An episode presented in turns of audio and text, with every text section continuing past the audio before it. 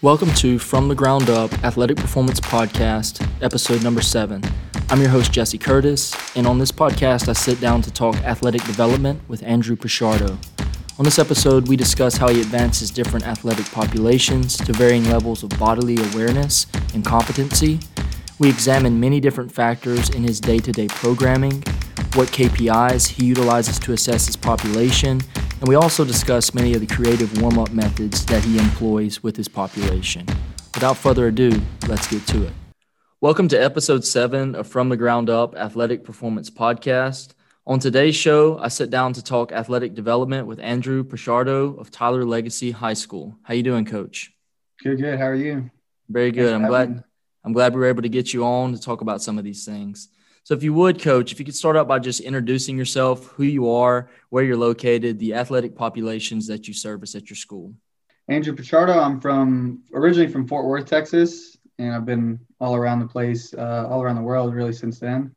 But now based at Tyler Legacy in East Texas. It's about an hour and a half um, east of Dallas, and I'm the the title is the head strength and conditioning coach at the school. So I work with most of sports except football and uh, powerlifting, so volleyball, track, basketball, soccer, volleyball, softball, pretty much all the other main sports I work with. And then I also work with some of our contributing middle schools as well. You've got some research behind you. Obviously, you're a PhD student. And the first thing that I kind of want to start out with is I want to start out by looking at adolescent populations. It's, a time in a person's life where they're growing, where they're changing. So you deal with a lot of athletic populations.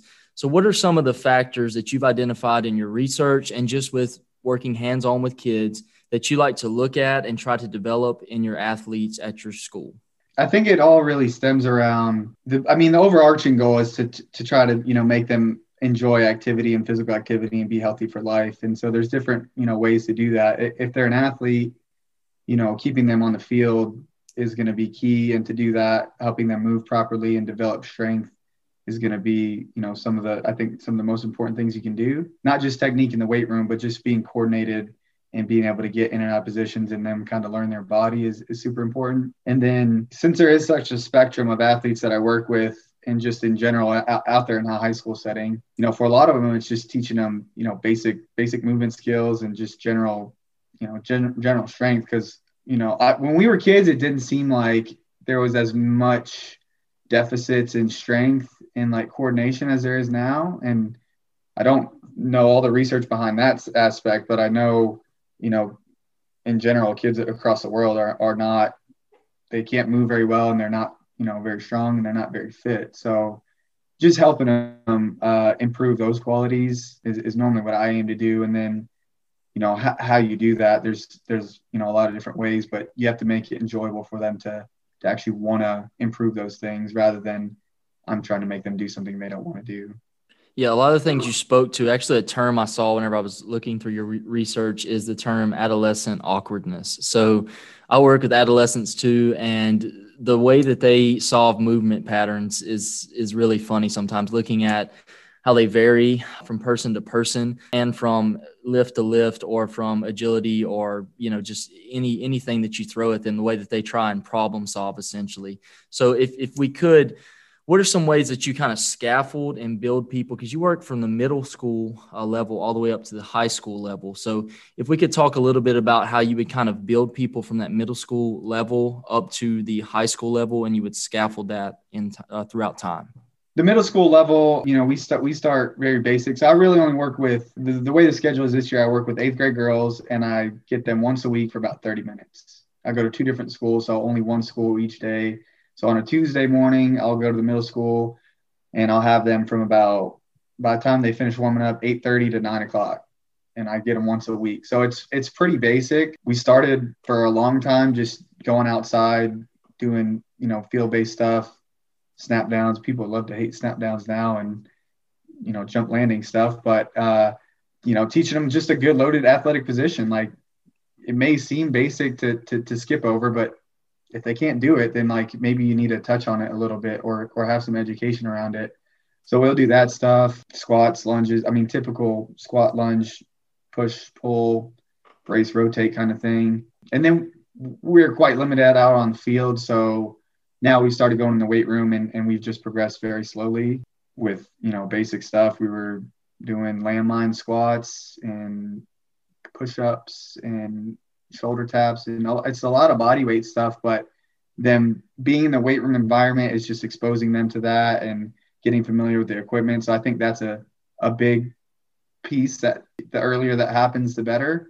Um, even if you're going in the weight room and you're doing body weight squats and lunges and using equipment to do body weight stuff, I think that just helps them get exposed to it and kind of understand that what what they're trying to accomplish in there. So that that's helped. And then as a so it's it's been a weird year. This is my second year at this school, and we had Corona last year, so the transition and even just seeing like how this part of the school year runs is new for me because I'm coming from New Zealand, where where this everything is completely different. So you know now having having them for a longer period of time that I'm I'm having in this semester, whereas last year we we had basically just got in the weight room and then we got shut down, and then so when I got some middle school kids over the summer, we kind of had to almost start back over. So now having them for a longer period of time and then being able to have them through the summer program when they come in as freshmen, I think they'll be a lot a lot more advanced or at least more comfortable with the basic movements that we do. And what what I've noticed is like since I work with the middle school girls and and some of our other coaches help with that program. When they come into the high school freshman year the move the girls kind of have better movements or at least are exposed to to the coaching cues and the the patterns that we're trying to hit a little bit better than the boys. The, the football coaches go to work with the boys and stuff um, but they they've just gone through a coaching change too. So there's a whole another um, staff in there that's implementing you know different philosophies and things like that. So that that's been useful in terms of having a middle school program and being able to go help at those middle schools and build those those gaps early on. And then as they come basically i don't have you know i'm not quite on the level where i have four different levels to my program and everyone's doing a different thing. It's kind of like our developmental groups where the freshmen are lifting together are on kind of one program. And then the older groups and that doesn't really change based on where they're at in their season too much um, whereas the older groups, they have kind of different programs based on either team or time of the year, and they do some different stuff and and slightly more advanced things. But that, that that's how it's been going so far, and it and it needs some work, but it's been okay right you know right now in terms of trying to get the freshmen to do some things so that by the time they're into those other classes, they're able to to pick up you know where everyone else is. So just to make sure I understand, the classes they're divided. Let's say like you have your middle school at one time, you have your freshmen in their own class, and then an upper level uh, group would be in another class. They're not they're not all lifting at the same time, essentially. For the most part, yes. Um, there there's like freshman athletic periods where I'll have freshman basketball and I'll have them by themselves. So there's like 12 kids, and then another day I might have freshman volleyball and freshman girls soccer. So there'll be like maybe 20, 30 kids, but they're all freshmen. But then in the older groups, some freshmen get moved up. So like if they're really good and, and the coaches know who they are coming in and stuff, they'll they'll get moved up to the JV varsity period, and you know they'll be in that period without that developmental year. So that's one one area that I know I need to work on. But you know, is, those freshmen just because they're good on the field doesn't mean they know what they're doing in the weight room. And so I, I've just got to work on a better way to bridge that gap. But but that is that can happen too. But for the most part, it's not like a team of freshmen lifting with an older team. That that doesn't happen too much. It might be like 50, well, 40 juniors and seniors and sophomores, and then like five or 10 freshmen in there. And at, at times throughout the year, I've had, you know, okay, you freshmen are going to do this freshman program that the other period's doing and then eventually I've just tailored them into you know what everyone else is doing so everyone's on the same thing once they you know I see where they're at and um, they pick up the basic the basic movements. Yeah, you, it's a really big variety. I've talked to several different strength and conditioning coaches. Some of them have, you know, just their team. Like I, I work with just my team at, at one time. And then others I've talked to, they have multiple teams at the same time. They may have student pop in there with them. So you just never know what you're going to get. I always have to identify kind of because it, it determines how you're going to run your program essentially. For so, sure. so that's why I was making sure. As far as a lot of the things you said there, time, like working with the middle school, it's, it's awesome that you're able to get your hands on them. I program for football, uh, the football program here, and I don't see eighth graders until the springtime, and they come sprinting over, and I have like 25 minutes with them. And we used to just try and just get as much as we could out of those 25 minutes. And I don't know how much we got accomplished during that time. So I've had to scale that back a ton. And you spoke to the fact that you did a lot of field based things with your guys. So I actually kind of start my guys working on plyometrics and running for the majority of the spring. Uh, it's not ideal, but it's the best situation that I can have because I, at the same time I have varsity guys lifting, and I just don't have the resources to properly scaffold them into lifts. So I can understand a lot of the things that that you're saying there. So getting a little bit more specific with resistance training and in the weight room here, as far as your programming, everybody employs different methods. Some programs are powerlifting based, some programs are only Oly based, some programs are a hodgepodge of things. So what are some of the main moving parts within your programming, the main lifts that you utilize to increase strength, power production, and athletic capabilities?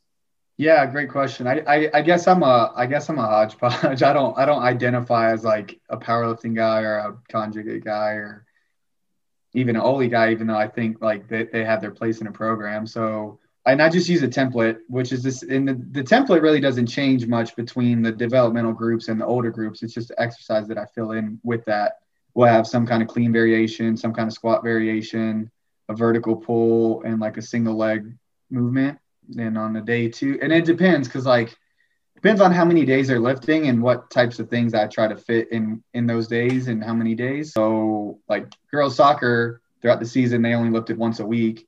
So what their one day a week looked different than the boys soccer team who trained twice a week, um, just because I could kind of spread the load out a little bit better. Um, so those men- I mentioned we got hex bars now, so we we do some kind of hex bar pull pretty much every week um, horizontal push, vertical pull.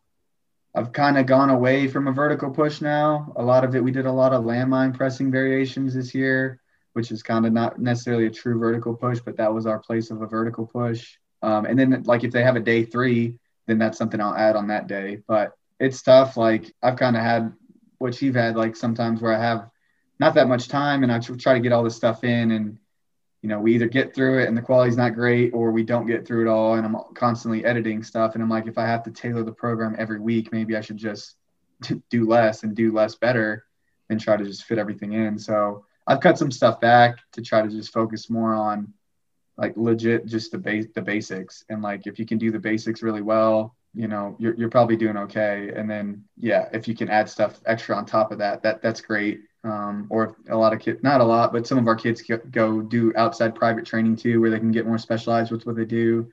Um, so I try, I try to hit just the, the main, you know, push, pull, brace, rotate. Like we don't even necessarily do those every every day or every week. We we we pull, we squat, we clean, we bench or do some kind of pushing, and and we just progress that based on either where they're at in the year or what level lifter they're at basically. We use those same templates for the middle school for the most part. I haven't i haven't really started doing clean variations with them uh, just because i'm like trying to catch up. Like they're getting in the weight room this this spring semester of their eighth grade year and i, I want to teach them how to do some other things before i you know spend time teaching that during during their my 30 minutes with them basically.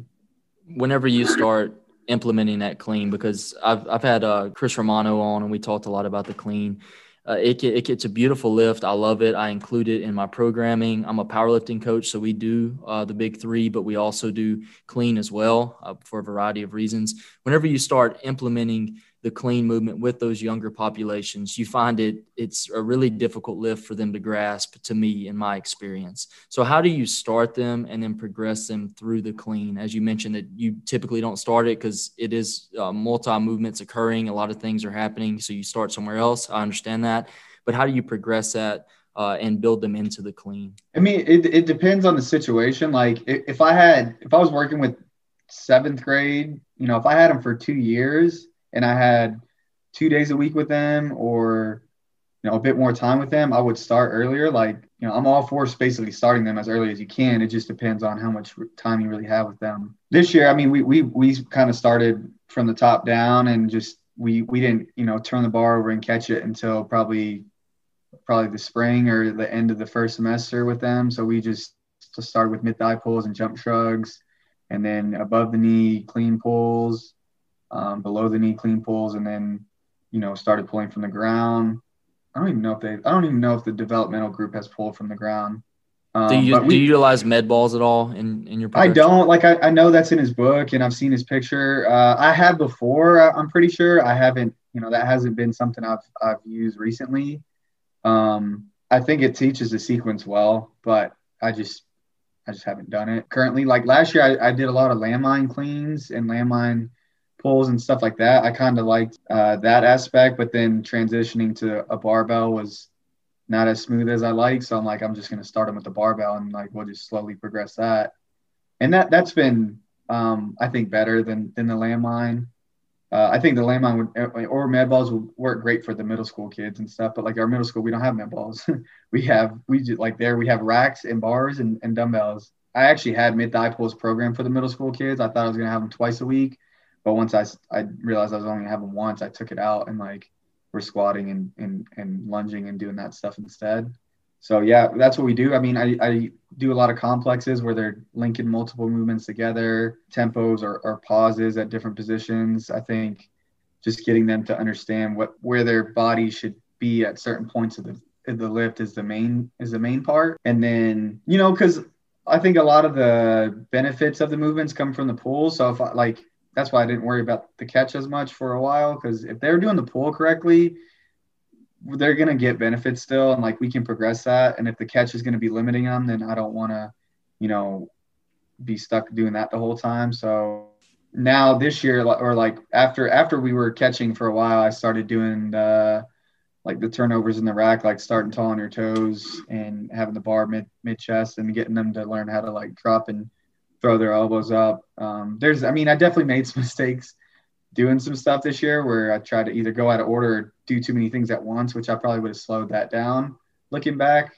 But I think the quicker you can get to the main parts of the lift and practice them earlier on, the better. Um, it's just unfortunate that some of them are starting their freshman year. Like, if, you know, if they start in seventh grade or eighth grade before that adolescent awkwardness, and when they first start, you know, learning how to move their body and stuff, I think they, you know, by the time they got to freshman, they'd be legit. But trying to pile that on top of a bunch of other stuff um, is is difficult.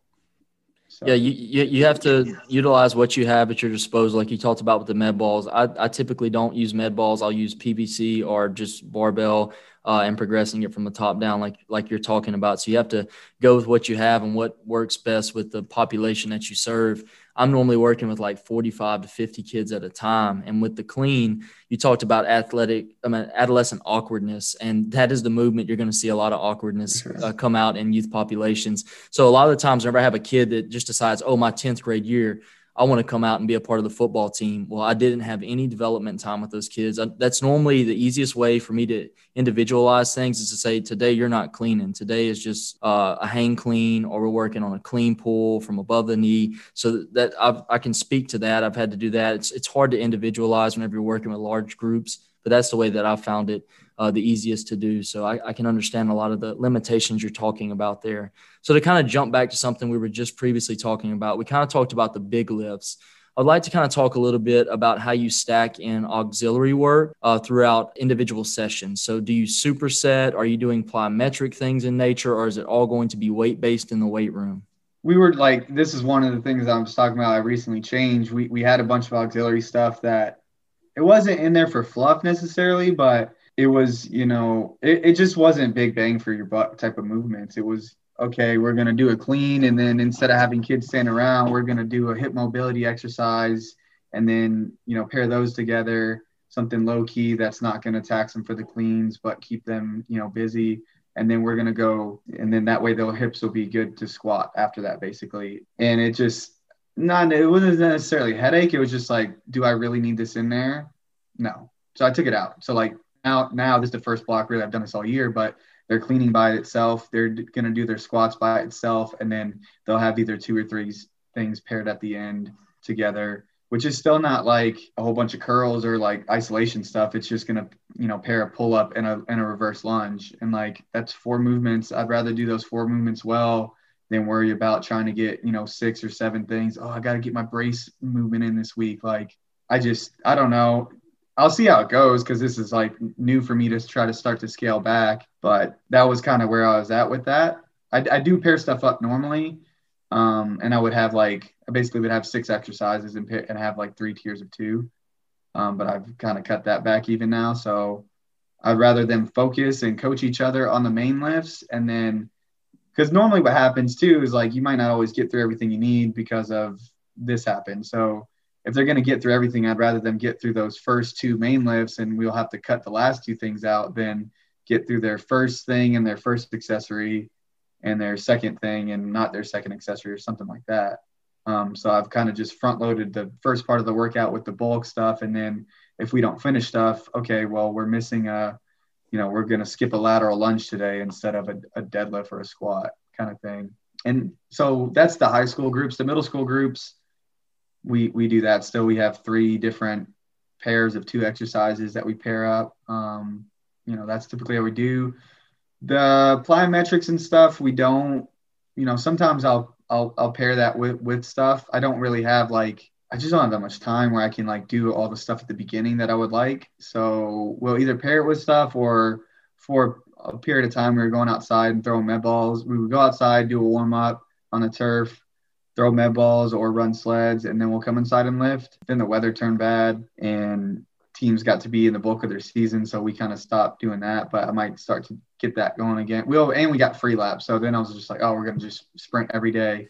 Um, so then that didn't leave much time to like train speed. You're just testing speed all the time, which is you know that, that that's fine. That's a different conversation. But now I've just we're gonna test our speed one day and train it another day or train do our other stuff that we were doing before that we've had to cut out now to do other stuff. And i only do that with some groups because like how our schedule works first and last period is you have it i don't know what the educational terms are. They have that every day that period and it's only an hour. So the athletes go to that athletics period every day. And then like the middle part of the day is block schedule where I guess for athletes they have the athletics every day, but like it's paired. Some classes are paired up with like health or something, so they're supposed to split that class in half.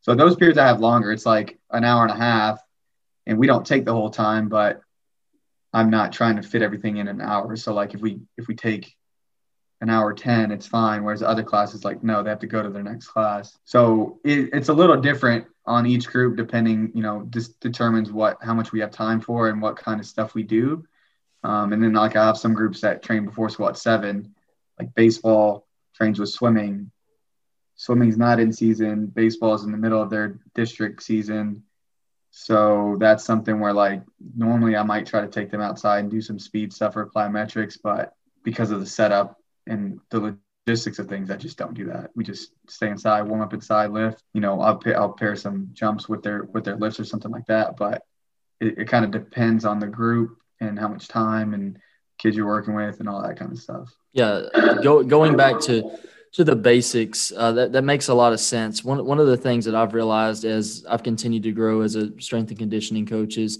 that whenever you start, you have all these grand ideas and you feel like you can t- uh, take on the whole world in like one week's time. And I used to program all this stuff and I would drive myself crazy trying to validate all the different things I was going to get accomplished within one session.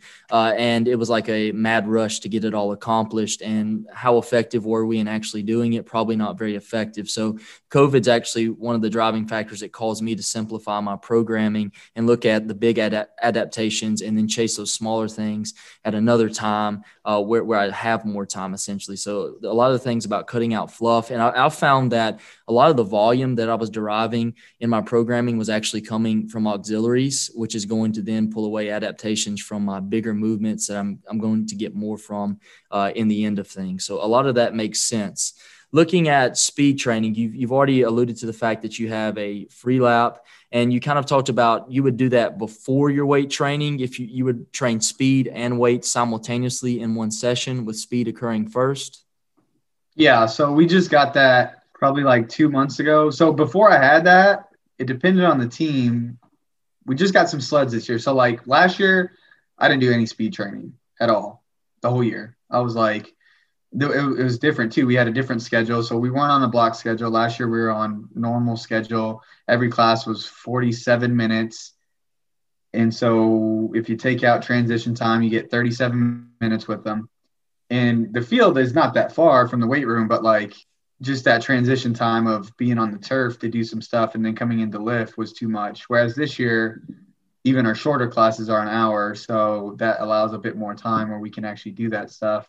And then like first period, while they can come a bit early before school, they're not getting out of a class, so we can start right when the period starts. And then the last period, well, they don't have to get to the next class. So even though it's an hour, you can pretty much take the full hour so this year I've we, we we got some sleds, the magic carpets from Spud Inc. I love those. Those things are awesome.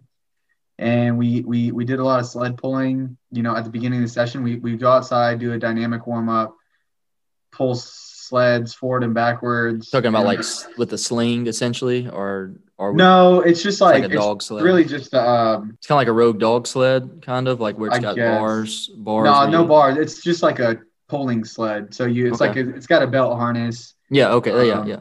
Yeah. and it's just like a piece of fabric that you like latch the weights onto, and it slides. It slides nice on the turf, and we've used them inside. So like when I when I got here, we there's like four of them, and we never really use them because I'm like four of anything doesn't really do me good when I have yeah. 40 kids. But I thought they were good enough to buy 20 more. So now we have 20 sleds, and I would set it up where basically the kids would line up. They'd all partner up. So we could only do this really with up to 40 kids but they would you know sprint and then they would turn the sled around and then they would run backwards back and then they would take the belt off switch switch people.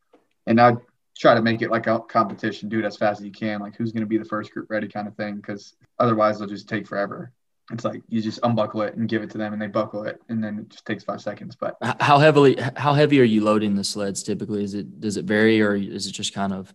It was like not what not random but yeah like the, the younger groups would use like yellows a 25 pound plate on there. And then the older groups i think we use red which is 45 pounds. So it wasn't individualized by body weight or anything like that. It was kind of just broad like you guys are younger smaller less trained here you go which wasn't great it was better than nothing maybe, but there's a lot of size variance and athleticism variance within those. So like it wouldn't have taken that much extra work to be like, okay, when you when you y'all need to pair up together and y'all need to do a red and y'all need to pair up together and do a yellow. I didn't take that extra step. Whereas in the future, like I, I plan to do that because I've seen like how it worked, and for some kids it's super easy and some there's not. But you learn, you know, you don't you don't learn until you try to do it and fail. So we did that for a while and then we would throw med ball. So we would do pull sleds one day, and the other day we would do our dynamic warm up outside, and then do different kind of med ball throws, and then we would go inside and lift. And that was our warm up. So when we went inside, we could just go lift instead of if they didn't do that, we would warm up inside and then lift. Um, since we got the Freelap, we haven't done that one time at all.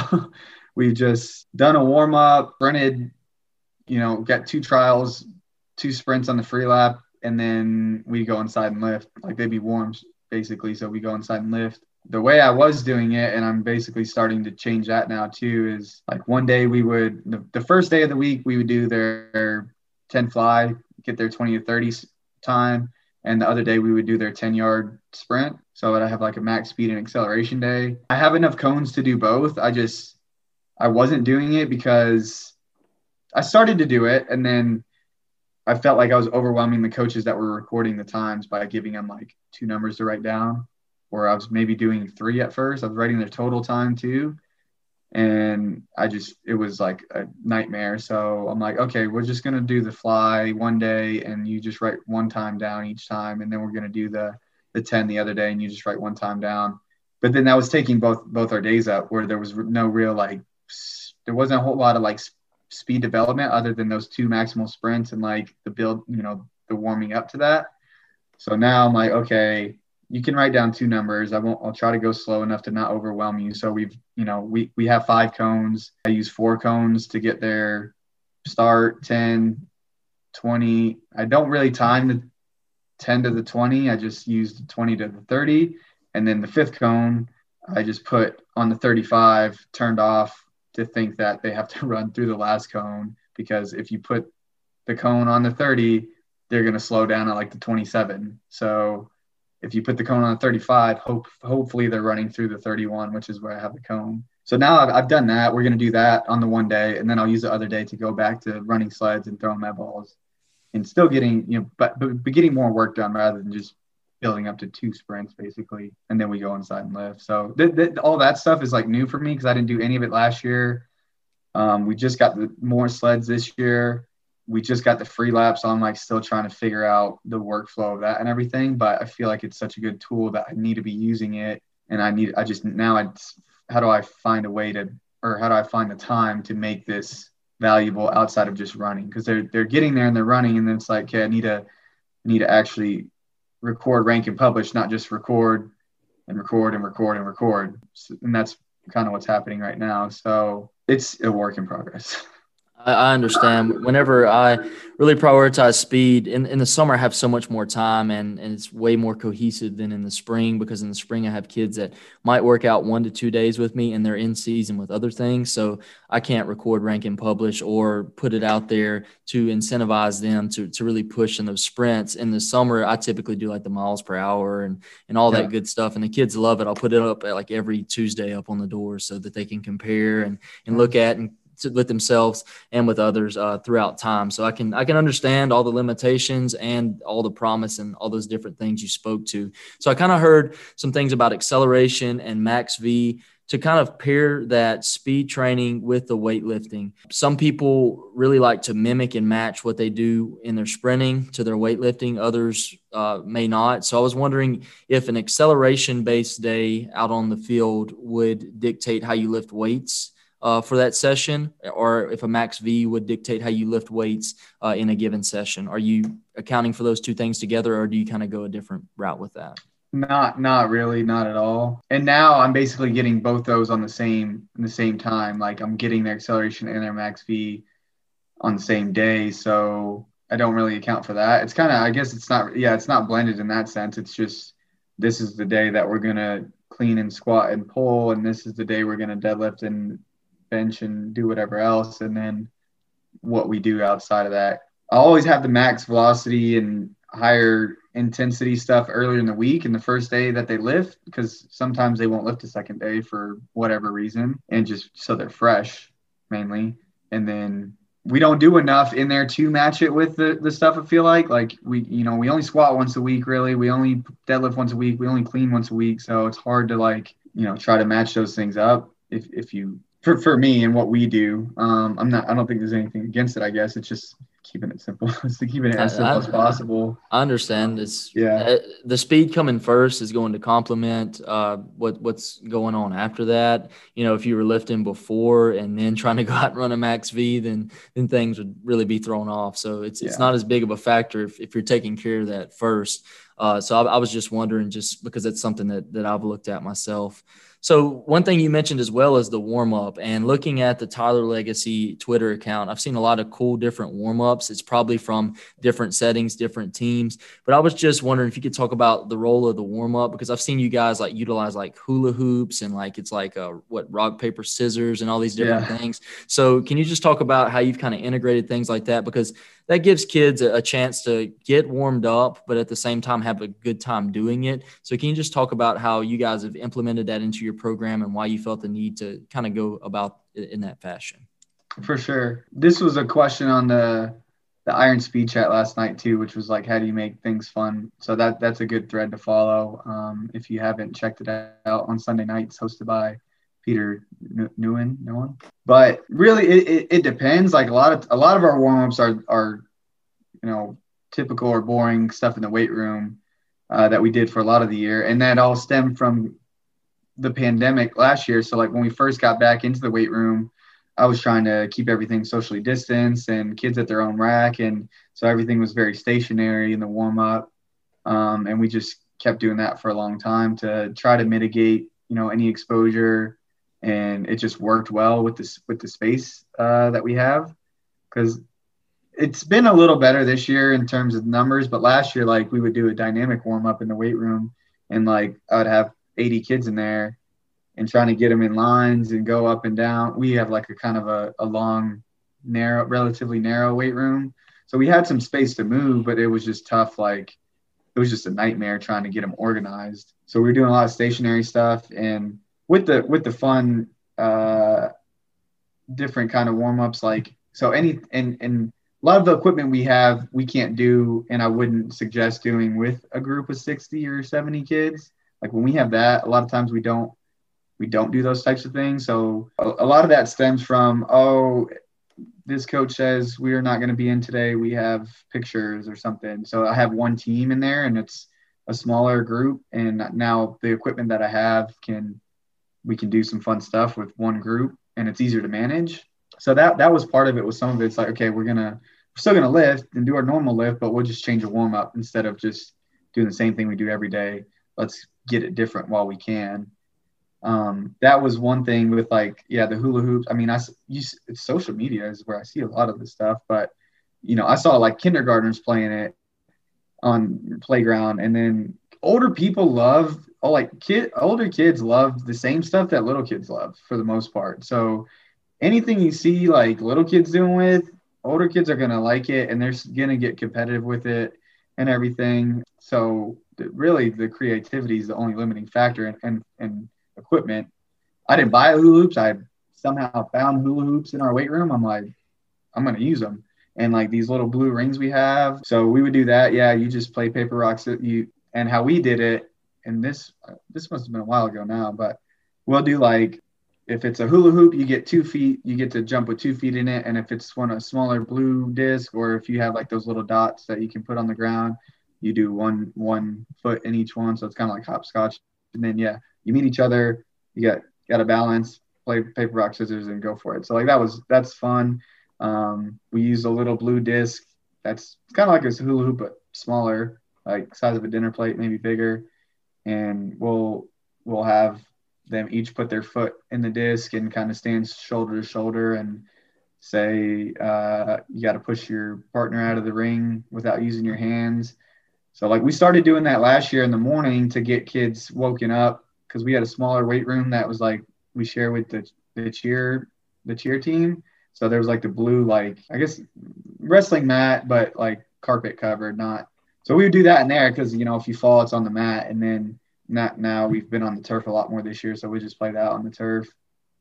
And then another thing that has been become a huge part of our warm-ups now is, I mean, it kind of stemmed from accident, but was with the basketball team and we went inside the weight room to lift after outdoor stuff and football was in the weight room lifting and there's they were they forgot we were we had to lift that day too so there was no space. So we went back outside and I was just sort of like, okay, we're, we're going to do something. We're not just going to say, all right, well, see you later, guys. So I was throwing the tennis balls and like they were just chasing it and stuff. And now that's become part of our warm up for every group because we do that and then we do a couple other build ups and stuff and then we do our Freelap stuff. And that was something that like I didn't intentionally plan, like, oh, this will be a really cool like thing to do, you know, as a warm up. It was kind of, it happened at the end of a session for one group and then I saw it as the opportunity to use at the beginning of the session for every other group. So like pretty much every group except for that 7 a.m. group I have will do that. Like we'll start on the turf, I'll throw balls and they got to catch it off one bounce. So I'll, you know, throw it high and bounces off the turf. And I, I don't want them full out sprinting to start, but it's more enjoyable than saying, okay, jog to the 20 and back, you know, skip to the 20 and back. Like that stuff I lose kids a lot there. I feel like, or they just they don't come prepared. Whereas this is like a good way to ease into the session. Um, and now we've just been doing riffs off that and different, you know, different variations of that, and it's been really good. The coaches like it, the kids like it. You're doing more than just moving. Now you're you're tracking a ball, you're you know judging a bounce, you're catching things. Even if you're not an athlete that catches, like it's not gonna hurt you to be good hand-eye coordination. So you know, why not? Yeah, the warm up is a time that a lot of people stop even calling it a warm up because it just yeah. suggests that I'm going to do it, you know, half hearted. I'm not going to put my full effort into it. And obviously, you have to progress people as you warm up. But by giving them different stimuluses, if you wanted to get all academic with it, like tracking the ball and all that, you're actually probably going to be getting into like the vestibular system and all those For different sure. things without even really meaning to. And the kids don't have to know that. They just have to yeah. know that that I enjoy, and it's given me a little flair, a little something different. Uh, by doing the different hoops and sizes of things, you're going bilateral and unilateral, so you're, you're getting a lot of the different things that could benefit kids in a warm up. But you're not just standing in a line. All right, 10 second count, exactly. static stretch. Yeah. something that's going to be redundant, be almost military like. Because honestly, a coach in the warm up time, you really want to get to the main lift because we, we have time constraints. You know, you want to get to the main lift, you want to get to the main thing. But if you can find different ways to provide different stimuluses while also allowing them to have fun, you're going to benefit a lot from that. So I really enjoyed that whenever I saw that on, on the account, and I could see how that would be a benefit to leading into a, a good session for your teams. So, two more things I kind of want to focus on. Uh, I want to talk about KPIs that you utilize to justify and measure your training throughout a year's time. So, what are some of the measurements you're looking at to justify and adjust your training on a year's time? I'm trying to do more this year. Last last year, I, I didn't do much. Like, I was new to the school. It was a lot bigger than the school I was at in New Zealand. I was at an all boys school with 750 kids. Here is we're like 24, 2,500 kids. Um, so it's weird because like you feel like you know what you're doing until you go into a different role, and then it's like you're relearning everything because there's so much other things that there's to think about. Like I, I feel like I knew about training, but just I didn't know how to like scale it and and and and and implement it in the setting I was in. So it took me a long time to figure out where kids were at and how things worked and what I felt comfortable letting them do. Because um, you know the seniors have been lifting for three years with Jeremy Hefner as a strength coach at Baylor. Like the girls' basketball strength coach was a strength coach before before me, so like they knew what they were doing.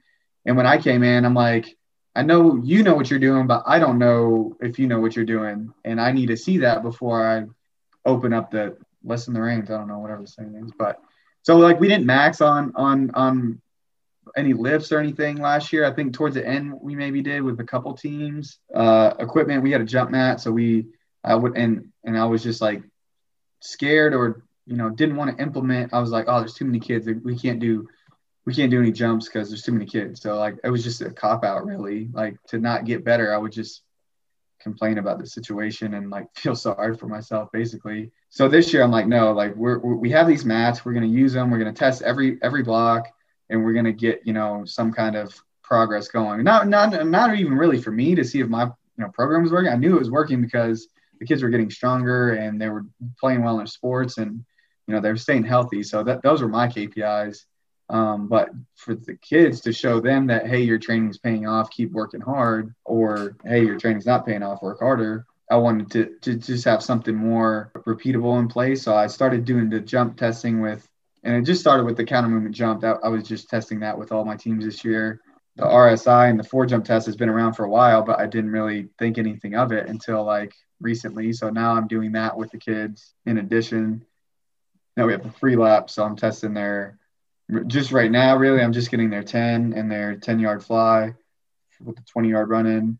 I max with a couple teams because the other issue was I didn't have a good way of kids to load the bar with the correct weight, no matter how many comparisons or descriptive words I tried to use to get them to understand where they need to be at without some kind of percentage or some kind of idea of where they're at. They, they really just didn't know. Some kids did, and some kids were fine, but some, like a lot were mostly undershooting the mark. There wasn't a whole lot of kids that had to be like, you know, take some weight off. It was more like this last set of three should be heavy, and what you think is heavy might feel heavy to you because you don't really know what heavy truly is because you've never tried to do it. So like, like now I've, I've um, you know done hex bar deadlift max with most of the teams and bench and squat with some teams because that one's still a little with smaller teams I don't I feel comfortable implementing it but like if I have like 60 kids in there that aren't necessarily all super trained it's just a little feel a little less comfortable with that for now. So, but that's allowed us to get percentages and work off that, which is going to be great.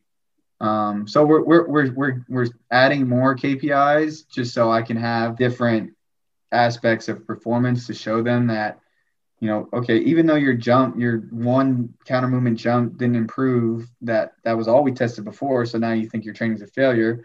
Well, your RSI and your 10 fly and your squat improved. So like you're getting better just not this one test. And if you look at your sport, and I always try to tell them because they they get so caught up in the testing. Oh, my jump wasn't good. Well, good thing your sport isn't vertical jumping. It's baseball or softball or whatever else. Like this is one small part of you know a sport you play and yeah it's an indicator of some other things but you know are you playing your sport well are you staying healthy like those are the things that really matter not not did your jump improve you know if eight other things did. And if you hit a bomb last night you know who cares if your jump didn't go up? Like you're you're doing what we're wanting you to do and you know you're still performing. So uh yeah I, I, and i'm then i'm trying to slowly work on you know rich burnett's little athlete report card thing. Like that's in the works. I, I need the data to be able to provide something like that because i don't don't want to do it just one thing but like the, just a cool visual of the different aspects of performance and where you're at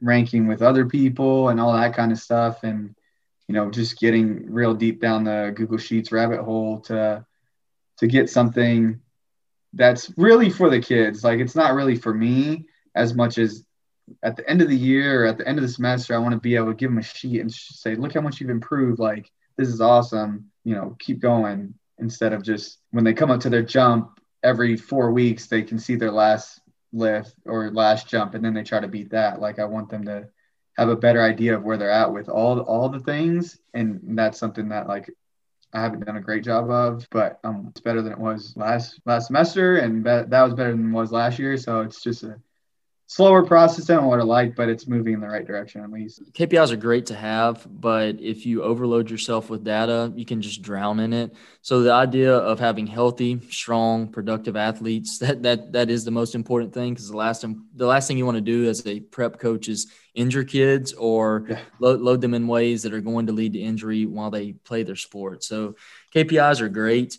Uh, but if you get too fancy with them, uh, you can drive yourself crazy and really in the end just have a bunch of data for nothing essentially. So a lot of those things like vertical jumps, like like you mentioned, it's great to be able to jump high. And oftentimes people who can jump high, yeah, they can run well, but I've seen people with really low verticals that can, you know, their, their feet are smoking on sprints. Yes. So just different things. But the idea that athletic port, report card, that seems really good because it would uh, incentivize, you know, the kids to strive for different things and then show them areas that they need to work on, just like essentially in any other subject in school. So I think that, that would be awesome. That'd be, that'd be something I'd be willing to look into for my kids as well. So the last thing I kind of want to touch on before we talk about uh, resources I want to talk about how you would vary in season training versus off season training. So, whenever you encounter your athletic populations, and you've already alluded to the fact that you may be working with swimming team and they're in season, and another team's in there and they're out of season. So, obviously, you may work with uh, groups at the same time they're both in and out. But how would you progress your training in the in season uh, formats and how would that differ from off season yeah so i mean this is something new for me th- this year too because last year like when i look back at myself i cringe and which i guess is good but it was only a year ago so it wasn't that long ago. But last year i basically i had two programs one for the freshman groups one for the older groups and if you were in season or off season you did the same lifts. We would just hey, you're doing sets of three instead of sets of five. Hey, you're doing, you know, that was basically it. The ext- oh, you're doing three sets instead of four. Like we just cut the volume down and the the intensity. I didn't really have a way to prescribe intensity, so it was like, hey, we because we're cutting the volume down, let's keep the intensity high so we can still keep getting stronger in season. Um, but you know, it was pretty like basic, very basic. So this year I've started to like have, and it's a lot more work for me, but it's I mean, I think it's better for the kids because they're getting more what they need instead of just like an easy way for me to do it may not be the best way for them. Whereas this way maybe is a little bit harder, but it's probably better for them. So each team or group of teams that have a similar season will will will be on the same sheet. Like baseball and softball, they start their season around the same time, so they're on the same sheet, and they'll you know like right now they're in season, so they'll have like an in season sheet uh, or in late late season because they're playing their district games. So I kind of have like preseason, early season, late season, and then like a couple different off season phases that I'm, I'm working through. And this is like I'm developing this as I as I go. So it's not necessarily something. Oh, I've been doing this for ten years and when it works, I'm sticking with it. Like no, this is okay. How can I get better than last semester? Okay, we did this for block. What were the things I can work on. Okay, let's implement that this block. And it's literally even my sheets that I'm using. Like last year, I just write it on the whiteboard all year. and I thought that was okay, and it, and it worked, and we got through it. But like now they have sheets at least, so that's typically how we do it. And, and, and they'll all have, you know, they follow, they'll have the same template. So it'll still be like a clean, a squat, uh, and vertical pull or something, but it'll be, you know, okay, if you're in, in early off season phase, like basketball, they just ended and kind of started their off season. So they're doing weighted eccentric only, you know, pull ups. So they're adding weight and only doing the downward part and just building on strength. And then, an in-season team like baseball. They're like playing their last couple district games here. They got pull ups still, but this is new. I just made it up because I was looking for a way to progress that. Like, how do you progress a pull-up besides just add weight or, you know, do the downward part? So we are doing like band assisted speed pull-ups. I'm like try to get five pull-ups in five seconds and working on. Okay, if you normally do a pull-up without a band, you're gonna add a band a red band. If you normally use a red band, you're going to add a purple. And so trying to make the pull up easier and make that movement faster. So normally, you know, depending where they're at in the season, the, the variables that I'll change will be the range of motion that they're performing that movement, the speed or the tempo, the load, the complexity of the movement sometimes, pretty much those things. So like in season, you know, you might be doing we'll we'll do like mid thigh pulls from the rack or above the knee pulls from the rack where there's no real eccentric portion, whereas in the you know it's a short range of motion. Whereas off season we'll be doing a clean pull, deficit clean pull with a pause or something. So longer range of motion, pausing or tempos. Um, and that's just kind of how what the things I manipulate. Squat, kind of same thing. Like what we we did a lot of pin squats in season. We'll remove the safeties up, and it'll be like a half or like a quarter squat with and overload the weight, and then velocity. So like some things I'll assist with the band just to increase the movement. So, you know, off season we might be doing uh, assist a resisted like a med ball jump where they're having resistance and jumping with greater load, and then in season we'll do assisted jumping with like putting a band on top of the wrap rack and get some some over over speed training there. Um, I think the kids' favorite, and same with like bench. So like bench, okay, tempos off season, in season, plyometric push-ups with the band.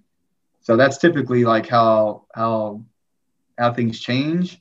Then for Nordic hamstring curls, we did those. And in season, I wanted to take those out, so we did like the lying band, like hamstring kicks, and they just love those things. So it's cool too, because like it's stuff that in the strength and conditioning world is like not necessarily common practice, but like an exercise that you see a lot. And like these kids have never seen that. So when I ask them to lay on their back and bridge their hips ups and kick the band as fast as they can and it makes a funny noise like they love that. They think that's fun training. For me i'm like okay this is like good hamstring training. And for them it's like this is one of those fun things like or even the over speed jumps like this is they look at that the same way we look at like the tennis ball drills or like the, the paper rock scissors like oh they're fun. That's fun. Can we do that again? We want to jump you know real high with the bands. Like cool. Like let's do it. That that's pretty much the main the main ways i'll i'll change things depending on where they're at. And you know, some teams they'll be different teams. Like baseball, softball works together because they're similar sport too. But it might be like track and soccer right now. You know, it's not really uh, my program is not necessarily that specific for the sport as much as it is for the time of the year that they're that they're training. So like they're both finishing their season and kind of starting the off season. So they have pretty much the same program.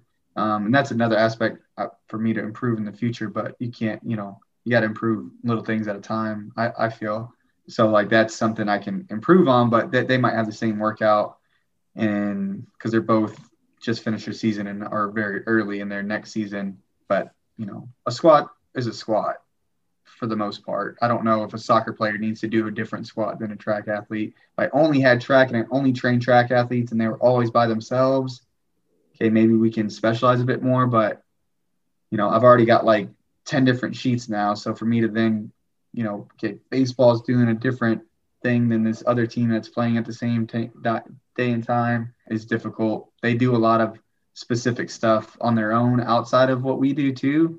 Like, you know, the extra arm care and stuff for the baseball team. So, you know, I can only do so much in terms of specializing it for where they're at. But um, that's typically how, how, how vary things in season and out of season. Yeah, I, I understand all those different things that that you're throwing out there. I work with one sporting population, so it's very easy for me to say this is the sport. These are the different yeah. things that, that I need to be addressing. With you working with multiple ones, you're just thinking about uh, a, a, lot of sports have a lot of the same skills that are being tested, but just you know to a varying degree. So as long as you're taking into account that really the sport is the true stress at that time, and you're looking at different ways to advance it, but not over make it over complex for people because in season there's so much so many other things going on. Like whenever i'm training football at that time i bring out the toy box but i'm thinking i need to keep this as simple and direct as possible while also working on speed and power and changing the joint angle a little bit. And uh, helping the kids build some familiarity with that. Like I'll pop in and out of a couple blocks occasionally so that I can say, well, this is kind of what in season feels like. And then we'll go back into our off season mode just because I feel like familiarity is something that's extremely important with adolescent populations. It's great to throw them into a lot of different situations, but if you overload them, then they don't get the, the max intent behind different movements. So I understand a lot of the things that you threw out there. The last thing I always typically like to end with is to allow people to talk about resources that they feel like they've really benefited from and that have helped them to develop into better coaches and also share any resources uh, that they have available out there. I know you have some some work that you've worked on with your PhD, so if you want to throw that in there, you can do that as well. Yeah, for sure. Um, I guess my, my, my resources are, are the things that I have out there. Yeah, I mean, ResearchGate's the best way to find all that stuff together. It's all uploaded there, and that's that's got all my PhD published papers on there. I think the whole thesis is on there. Um, the thesis has been like pinned to my Twitter for a while now. So if you want to go read read the whole thing, it's there. And that's around weightlifting in in, in adolescent populations. Um, in terms of resources that have helped me, as that's I mean that's pretty much all the work I, I've done is my PhD. Um, there's a couple podcasts out there now too, and I guess what resources that have helped me has just been I mean social media has been huge. I don't really read that much within the field anymore just because I feel like I was getting burnt out. Like I was always just trying to learn about my job and I wasn't really re- reading much else. So like a lot of times now the books I read are, are not necessarily in S&C, but I mean, I'm, I'm from a, a powerlifting background too. So I got a lot of like my basic strength stuff from powerlifting heavy, you know, stuff. I mean, Mark Rippetoe, starting strength, those kinds of resources. Weightlifting, I mean, I've learned a lot at my current club now just from the coaches and being in like a weightlifting club setting in terms of coaching and cues and, you know, variability and technique and stuff. Athletic Lab Academy Instagram has been good. They have like some good um, they break down some topics pretty pretty well on there. Science for Sport, I guess, uh, uh, same thing. That they, they they it's just a place with a lot of resources, com, you know, compiled together. Podcasts, a lot of podcasts, like a bit I haven't listened to a lot of SimpliFaster podcasts, but the ones I have have been really good. So those those have been good. I've just been hard out on the podcast lately, so so that's been a thing that those have been really really good. Like I said, there's I guess there's not really a whole lot of books, just research articles. Yeah, I mean, I, a lot of times I'll skim. I'll get the JSCR because I'm an NSCA member, so I'll get the email of hey this this next issue's out and then i'll just skim the titles and if it's anything with like strength power youth population i'll read the abstract and then if that looks good and then i'll go try to find the full text but things like science for sport or even like infographics are good for getting the gist of the paper without you know going to read the whole scientific thing because a lot of times you know just don't have time like if you can get a lot of info in a short amount of time, it's better than getting a lot of info in a larger amount of time. So even with research, like a lot of, I mean, I'd rather read a meta-analysis or systematic review that's already looked at 40 different papers and found what all those 40 papers found and to try to read each of them individually because they each have, you know, different flaws in their methods or something. So um, there's a good diagram somewhere that kind of goes in terms of like order of importance or best research best you know research things to look at in meta-analysis is kind of up there at the top because they've compiled all this data together yeah i think there's a lot of good resources just now like you have to pay for a lot of them and there's already so much other free resources out there that you know i don't I don't know if I have a budget here at the school to pay for that, but like I'm not gonna go pay for stuff I can get for free on YouTube. Really, like yeah, there's maybe a bit of added value in that, but there's so much more free stuff. Like in the, unless you've exhausted the free resources, I don't know if paying is gonna help you out that much more, considering they got that paid content from probably somewhere free anyways. So you can normally find what they're talking about for free. It's just now you have to pay to get it on an app or get it compiled together instead of searching it on your own. But um, there's just so much free stuff out there and and different coaches, you know, to follow that you just take a little bit from from each coach here and there and you don't just throw it blindly in your program i don't think or you shouldn't you just find out where it fits within your program. And if it doesn't fit maybe you don't implement it or maybe you just reclassify your own program and say okay well i really like this. It needs to fit in my program but it doesn't. You know how do i modify my thinking to see how i can implement this? And then once you have this new category in your head then all these other things actually filter in there too. And then you don't hate on everyone's training because you see, well, actually, in the right time at the right place, this could have a place in, in your program. Yeah, there's so many free things out there in this day and age. As a strength coach with social media, there, there's just so much you can get on there and you can see things from people like Matt Ray or Brian Mann or all these other people. And it's not like they're putting everything out there, but they're putting out some some lines that you can follow and then if you want to pursue them you can pursue and then there's high school coaches putting out quality content youtube uh, if you're a visual learner podcasts are great. I, li- I started a podcast because i listened to too many podcasts to not start one essentially. So uh, i think they're a great method of growth a great method of networking and you can just hear such a variety of content just by listening to even one podcast. So those are a lot of the times i hear from different strength coaches. They utilize podcasts. It makes a lot of sense so I want to thank you for sitting down with me today. I, I love seeing kind of your progression. You're new uh, where you're located at, but what I'm hearing is that you're looking for different ways to grow and assess things, and you're really pushing for continued growth.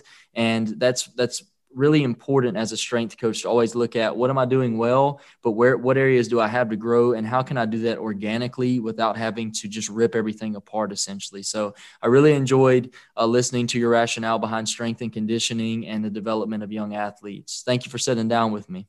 For sure, man. Thanks for having me. It's a good time. Thanks for tuning in to today's episode. If you enjoyed the content, don't forget to subscribe to keep up with the latest content and leave a rating and review if you feel led to do so.